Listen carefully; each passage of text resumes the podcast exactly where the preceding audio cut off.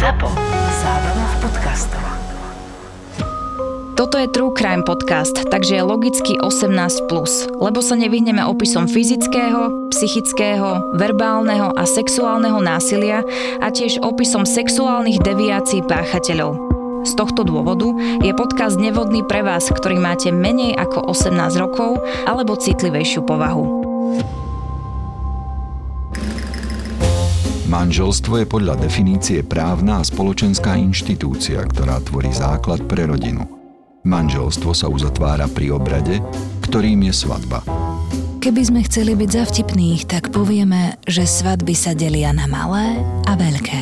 A keby sme chceli byť ešte viac vtipní, tak dodáme, že aj stredné.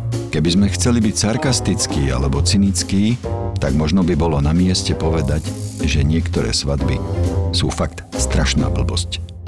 Ten výber partnera, ktorý sa pri týchto, tak to sú, to sú nakoniec zábavné show, ktoré majú upútať divákov v televízii. To nestačí, pretože tam musí preskočiť iskra, musí byť chémia medzi tými dvomi jedincami, pretože aspoň na prvé obdobie manželstva je to potrebné a potom na tie ďalšie obdobia tam už je to aj zvyk a schopnosť prispôsobiť sa. No a samozrejme kvality osobnosti. Takže tých premenných je obrovské množstvo. Tak ten výber partnera podľa tých kritérií a pseudokritérií, to nemyslím si, že je na vznik a priebeh manželstva tá najlepšia iniciácia, ten najlepší začiatok.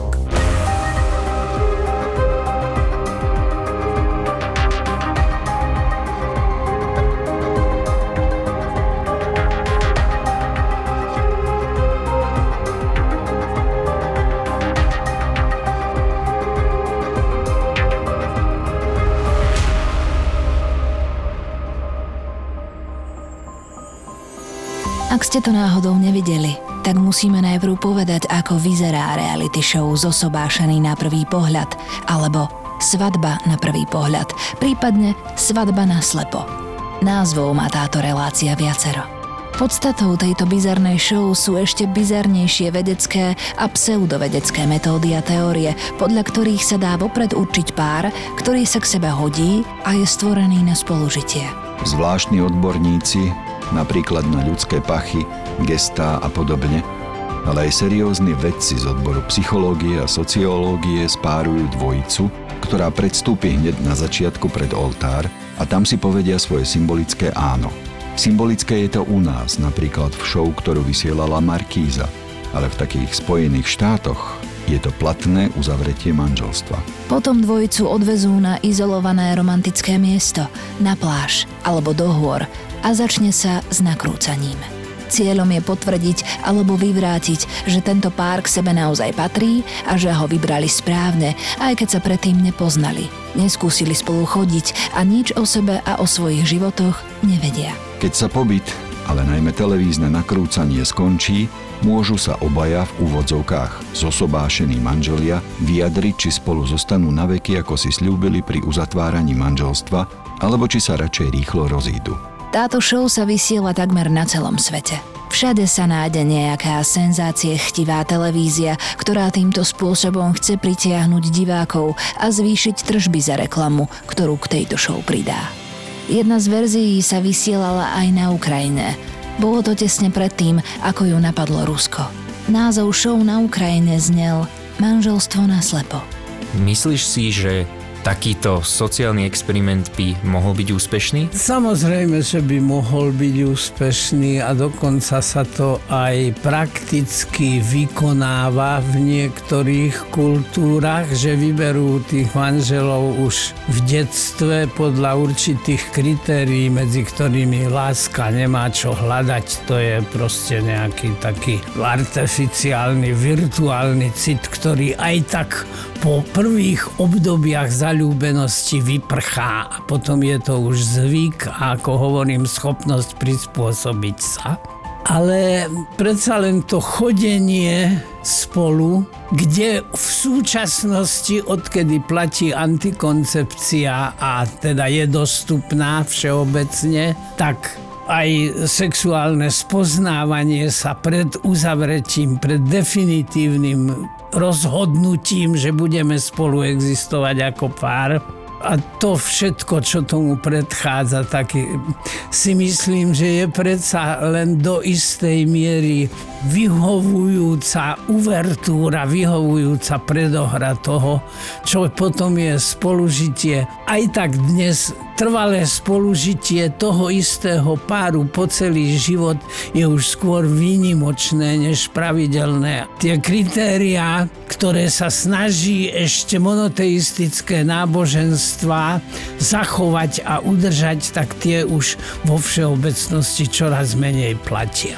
A je podľa teba možné vedeckými metódami podľa výsledkov možno rôznych štúdí a štatistickými metodami spárovať dvoch ľudí? To je len jedna z viacerých premenných, ako som už povedal. Musí medzi nimi preskočiť iskra, musí medzi nimi vládnuť chémia tá vzájomná príťažlivosť. A darmo hovoríme, že po prekonaní toho prvého obdobia zalúbenosti, tak tam láska už ani nejakú veľkú rolu nezohráva, ale predsa len zohráva vzájomná príťažlivosť, sympatie a taká, taká spolunáležitosť toho páru, ktorý v dlhšiu dobu spolu existuje. Takže premených je v láske toľko, že to ani netreba takýmto spôsobom skúšať párovom spolužití. Zatiaľ si myslím ale ešte, že nič lepšie sme ako párové spolužitie nevymysleli.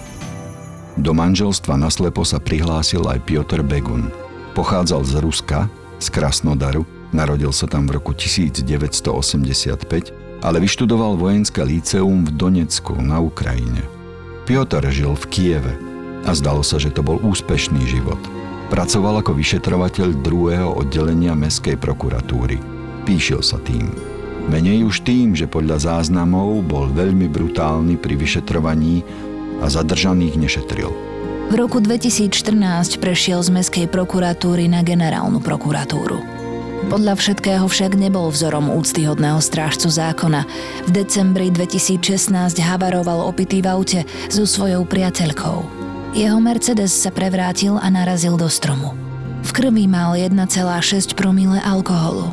Napriek tomu nebol za porušenie zákona a spôsobenú nehodu nikdy potrestaný.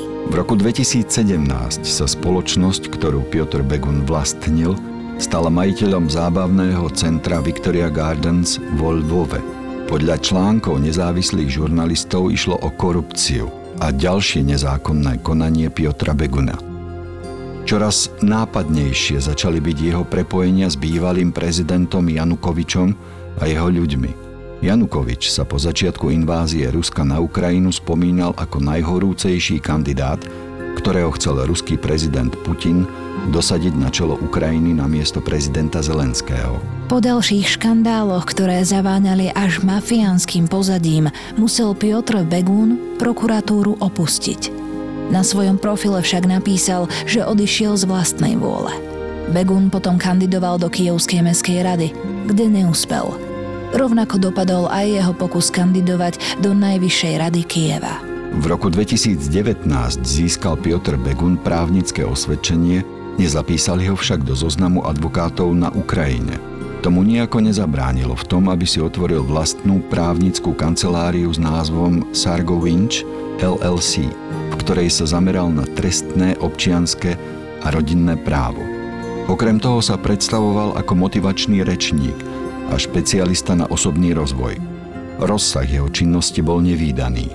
Navyše k tomu prirátajme jogu a poznávacie semináre. Pozoruhodné je, že v motivačných videách na sociálnych sieťach hovoril o tom, že je potrebné venovať sa sebe a nie sociálnym sieťam, napriek tomu, že sa propagoval na sociálnych sieťach. V zásade propagoval to, že netreba ráno fajčiť, treba si zabehať, počúvať hudbu a pred spaním vyvetrať. Na oko veľmi úspešný muž s rozsiahlým životopisom.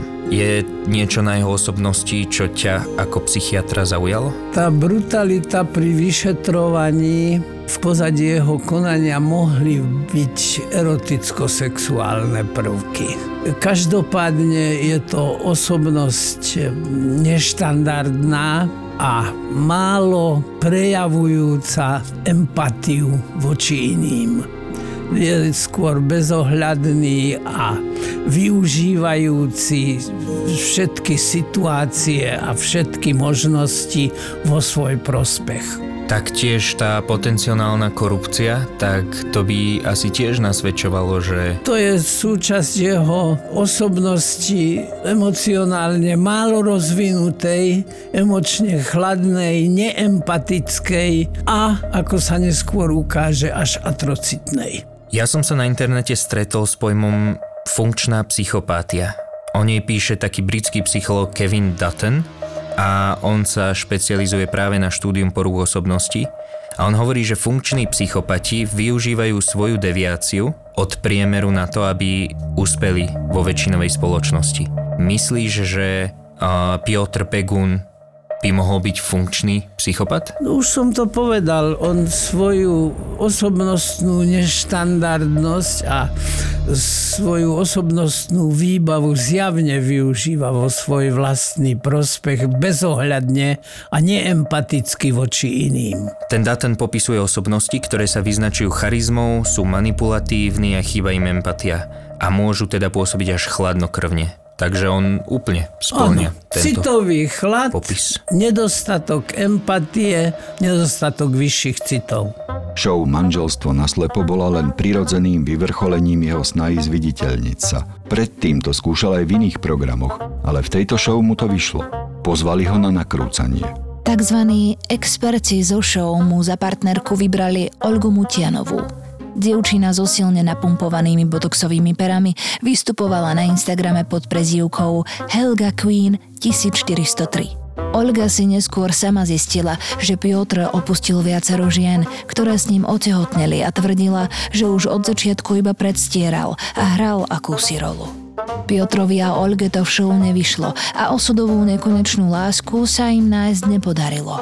Olga si šla po svojom, ale Piotr si zmenil meno. Od neúspechu v show sa volal Benjamín. Diváci, ktorí túto show sledovali, oni ho považovali za doslova namysleného čudáka. Hneď v úvode totiž o sebe povedal, že som veselý, priateľský, šťastný, aktívny, pohotový, vynaliezavý, so zmyslom pre humor a optimista. Snažím sa premýšľať a tvoriť, rýchlo sa učím, športujem, snažím sa viesť zdravý životný štýl, myslím si, že som ideálny muž. Nešetril teda superlatívami, a ľudia ho začali označovať za narcistu. Je možné, že Piotr trpel narcistickou poruchou osobnosti? E, takáto navonok sa manifestujúca narcistická osobnosť s pravdepodobnosťou blížiacou sa istote prekrýva, maskuje vnútornú seba neistotu a neschopnosť dať si rady sám so sebou a presadiť sa a e, sústavné a ustavičné pochybovanie sám o sebe prekrýva práve týmto megalomanským, narcistickým a seba zveľaďujúcim a seba velebiacim spôsobom. Čiže je to svojím spôsobom seba klam. No, on sám seba klame, samozrejme, a snaží sa tomu dokonca uveriť, ale nikdy sa mu to celkom nepodarí. A práve preto v tom pokračuje. Aj vďaka našej podcastovej tvorbe viem, že zmena mena môže niekedy napovedať, že u danej osoby nemusí byť všetko v poriadku. A nevieme kvôli aktuálnosti informácií tohto príbehu, že či došlo k zmene aj úradne alebo len umelecky. Čo mohlo byť dôvodom tejto zmeny podľa teba? Ten pocit porážky, pretože tam k tomu rozchodu zrejme došlo jednostranne zo strany partnerky, tak ten v ňom vyvolal také pocity menej cennosti, ktoré zase sa snažil zamaskovať a prekryť niečím takým, ako je zmena mena a dokonca pokus o zmenu identity. Táto žena, ktorú mu vybrali v súťaži, teda asi to bolo správne rozhodnutie. Mala šťastie, že sa s týmto človekom nezaplietla. Ona ho prekúkla. Niekedy na začiatku roku 2022 vo februári, tesne pred inváziou Rusov na Ukrajinu, sa Piotr spoznal s Olgou Davidenko. Piotr mal vtedy 37 rokov, Olga 39. Napriek ruskému menu pochádzala Olga z Polska. Na sociálnych sieťach propagovala aromaterapiu, zdravú výživu a jogu. V tom mali s Piotrom mnoho spoločného. Už týždeň potom, ako sa spoznali, sa Olga nasťahovala k Piotrovi. Tvrdila, že je vo vzťahu šťastná a je známi to potvrdzovali. Viac sa o pozadí tohto vzťahu nevedelo, až kým nebol v kievskej oblasti Irpin zadržaný muž, ktorý sa podľa kamerových záznamov snažil zbaviť ľudských pozostatkov. Najprv vyšetrovatelia našli v obuchovskej oblasti Kieva kufor s končetinami a časťou chrbtice ženy. Z prstov rozštvrtenej ženy sa polícii podarilo získať otlačky a podľa nich určiť identitu obete. Preverili jej kontakty a známosti a potom už nemali problém nájsť možného páchateľa. Bol ním Piotr Begun a obeťou bola Olga Davidenko. Piotr po zadržaní uviedol, že medzi ním a Olgou došlo k roztržke, po ktorej ju uškrtil. Aby zakryl stopy po vražde, telo rozštvrtil a pozostatky sa pokúsil ukryť. Svojej milej vyrezal srdce, obličky a pohlavné orgány. Kým ho chytili, presúval kúsky rozštvrteného tela po skládkach. Rozvážal ich na bicykli v balíčkoch. Panvu a časť chrbtice našli v kufri, ktorý hodil do rybníka – Niektoré časti sa našli na čerpacej stanici. Celkovo rozdelil telo na 37 častí. Nie všetkého sa však Piotr zbavil. V jeho mrazničke v byte sa našlo srdce, maternica, oblička a jazyk, ktorý vyrezal z tela Olgy celé toto jeho počínanie už e, zjavne má eroticko-sexuálne pozadie. Bol to sadista, sadistický vrah a ešte aj takú symboliku to jeho konanie malo práve tým uložením orgánov, ktoré sú považované v sexuálnej existencii človeka za dôležité alebo kľúčové. Maternica, obličky, srdce, jazyk. Tam sa to eroticko-sexuálne pozadie nedá ukryť alebo nevidieť. Toto muselo mať sexuálno-erotické pozadie. Prečo myslíš, že tie časti tela uložil v mrazáku? Určite sa teda k ním chcel vrátiť. To je symbolické uloženie, odloženie kľúčových častí tela v sexuálno-erotickej oblasti. Takže by sa k ním vracal napríklad podobe nejakej masturbácie no, napríklad. alebo? To neviem presne, čo zamýšľal, ale niečo podobného. Jediná taká druhá možnosť, čo ma napadá, je, že si ich tam odložil, aby zabránil rozkladu a že sa ich potom zbaví, ale príde mi to veľmi nie, špecifické. Nie, nie, to určite nie. To určite nie. Bol by sa ich zbavil. A vôbec prečo to odkladal? Na to, že bol vyšetrovateľ a právnik, tak mi to príde všetko ako také veľmi nepremyslené konanie, až by som povedal, že v panike. Nesnažil sa nejako špecificky zahľadiť stopy alebo niečo podobné. Sexuálny púd je silnejší ako samotný špecifický púd seba záchovy. Sexuálny púd je vlastne púd seba záchovy druhu. Takže konanie v tejto inštinktívno-pudovej oblasti sa vymýka racionálnemu konaniu. Myslíš si, že aj jeho bývalé partnerky, keď s ním teda spolu nažívali, takže vždycky tam bolo riziko, že by niečo podobné mohol spáchať s nimi? Skôr si myslím, že samotný akt usmrtenia tejto partnerky bol tým zámkom, do ktorého sa ten jeho kľúčik hodil. Piotr Begun nebol dodnes za brutálnu vraždu Olgy Davidenko odsúdený. Zatiaľ len čelí obvineniu a možnému trestu na 15 rokov väzenia. Tento trest je údajne nižší preto, lebo Piotr zrejme spolupracuje s políciou. Skutočne ten trest je smiešne nízky. Vzhľadom na to, že Piotr je sexuálny deviant, je tu vysoká pravdepodobnosť, že po tých 15 rokoch bude stále spoločensky nebezpečný, že? Ešte by som v každom prípade preveril jeho osobnostnú a sexuálne erotickú štruktúru a jeho psychosexualitu, prvnež by som ho pustil na slobodu bez dozoru. Ešte považujem za také celkom dôležité ukončiť našu debatu tým, že nie každý psychopat musí byť hneď vrah. Samozrejme, samozrejme, dokonca samotná diagnóza psychopatie bez ničoho pridaného ani nie je dôvodom na zmenu rozpoznávacích a ovládacích schopností a teda ako nie môže byť považovaná za polahčujúcu okolnosť. Viac ako aktér pofidérnej televíznej show Manželstvo naslepo sa Piotr Begun preslávil ako podozrivý z úkladnej a brutálnej vraždy svojej partnerky, ktorej vyrezal z tela všetko, čo ju charakterizovalo ako ženu.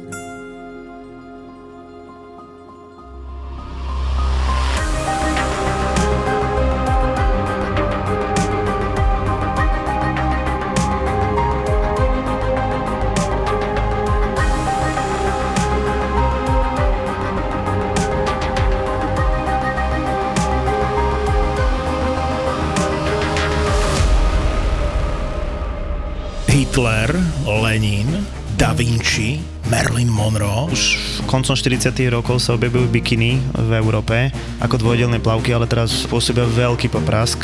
Slávne mená, nie vždy slávne osudy, ale bez príbehov by neboli dejiny.